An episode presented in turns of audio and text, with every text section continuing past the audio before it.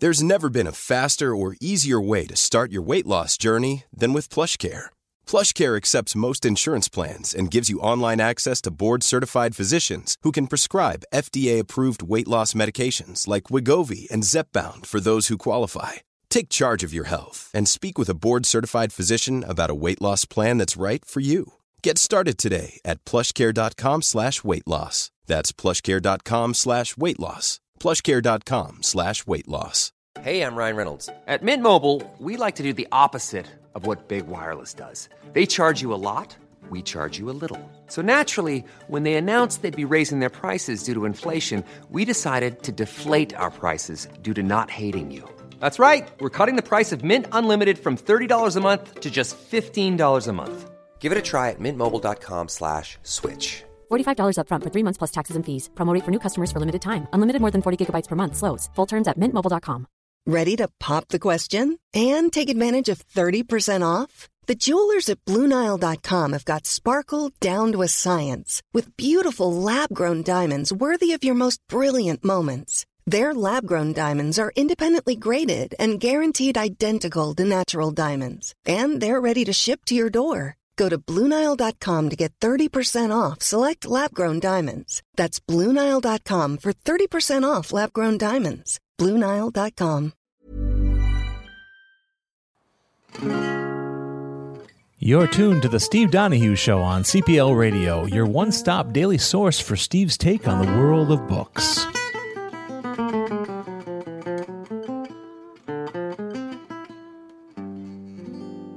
Now, your host, the book critic who literally reads everything, Steve Donahue.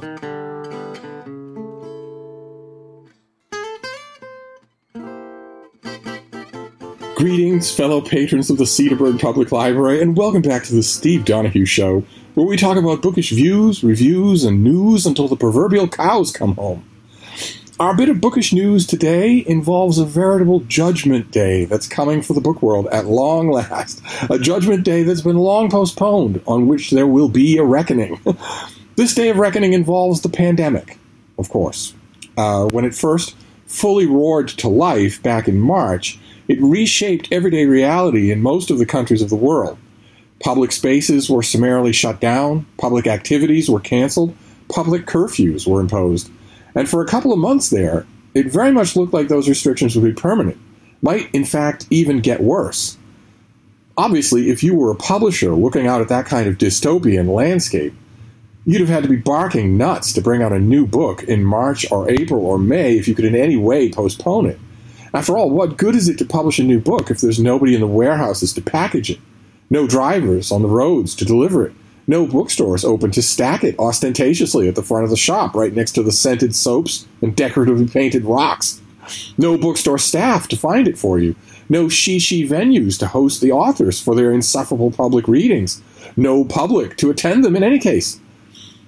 Back in the early spring of this vicious, vicious year, all of those things looked to be annihilated at a stroke. Uh, but things have gradually changed for the better in most parts of the world outside of the United States. In America, simple, effective health measures have been rapidly politicized as weapons in an absolutely savage, nation ending culture war being waged in the country. Um, and as a result, the pandemic is a wildfire throughout most of the states, and hundreds or even thousands of people are dying every day. And Americans are international pariahs, shunned by other countries. But outside of America, life, including the publishing world, is slowly, warily lurching back towards some kind of new normal. Bookshops have welcomed back customers, and the flow of books has cautiously, sheepishly resumed. But as I was reading just recently in The Guardian, in an article written by Alex Clark, the sheep are about to transform into ravening wolves, or maybe more accurately, stampeding buffaloes. According to Clark, September 3rd marks the book apocalypse, and this is what he writes. On that day, in a development that has provoked anguish among booksellers, editors, reviewers, and readers, almost 600 new books will be published, an increase of about a third from last year. There is such a thing as a crowded market, and then there is this an avalanche of words that no retailer or media outlet could hope to accommodate. uh, if the pandemic ever really eases up, something very much like this book apocalypse will likely happen in the US as well And it's got me thinking, mainly about the rather obvious fact that virtually nobody will actually benefit from it.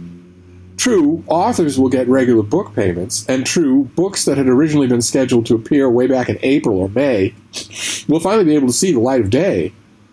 But as the pandemic shutdown amply demonstrated, there's a lot more to a book's day in the sun than simple publication. There's time in bookshops, with the chance of attracting the attention of browsers.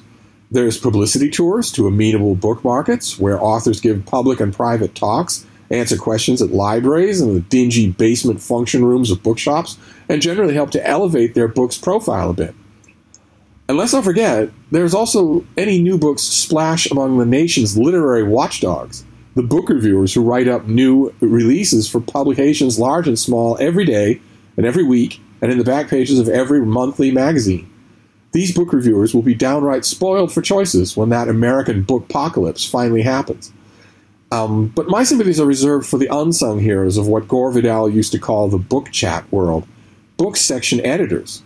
The people who have to cover as many books as intelligently as and engagingly as they can in an amount of space that shrinks every year. It's the book section editors who are going to wince the sharpest at the sight of 600 new books all coming out at the same time. Some of those books are easier calls than others, it's true. Uh, books like Jared Yates Sexton's American Rule, his follow up to his 2017 book, The People Are Going to Rise Like Waters Upon Your Shore, is likely to get noticed no matter when it appears and in the midst of however, however much in the way of competition. Uh, and the same thing is probably true of Jack, the new novel by the universally esteemed Marilynne Robinson, or V2 by best-selling novelist Robert Harris, or Inside Story the big new book f- from Martin Amis, in which he chronicles, among other things, his friendship with the late Christopher Hitchens. Uh, these books and others with their kind of clout will probably land on their feet, even in a super saturated book market. But all those uncountable others, there isn't enough table space in all the bookstores in Christendom to accommodate them all. Looks like book section editors and their trusty reviewers will be even more valuable to a reading public glutted of choices but starved as always for reading time. And of course, when that tsunami breaks, we'll be surfing it together right here on the Steve Donahue Show. But that's for a later date. For now, I'll sign off and wish you a very good bookish day.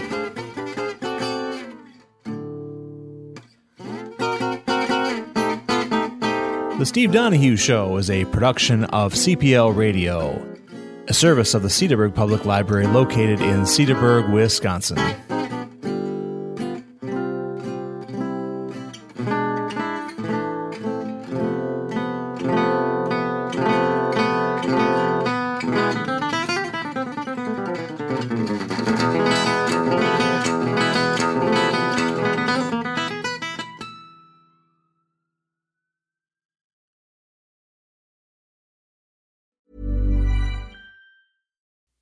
Hey, marketers. Want a matchmaker to set you up with your perfect audience? Well, look no further. Get intimate right away with host read sponsorships with ACAST. Use ACAST's self serve ad platform to search and partner up with a podcaster or two from our network of more than 100,000 shows. Have them sing your praises in their own words. And get their listeners ready to be wooed into loyal customers. It's the ultimate loving endorsement. Book host read sponsorships with ACAST head to go.acast.com slash closer to get started.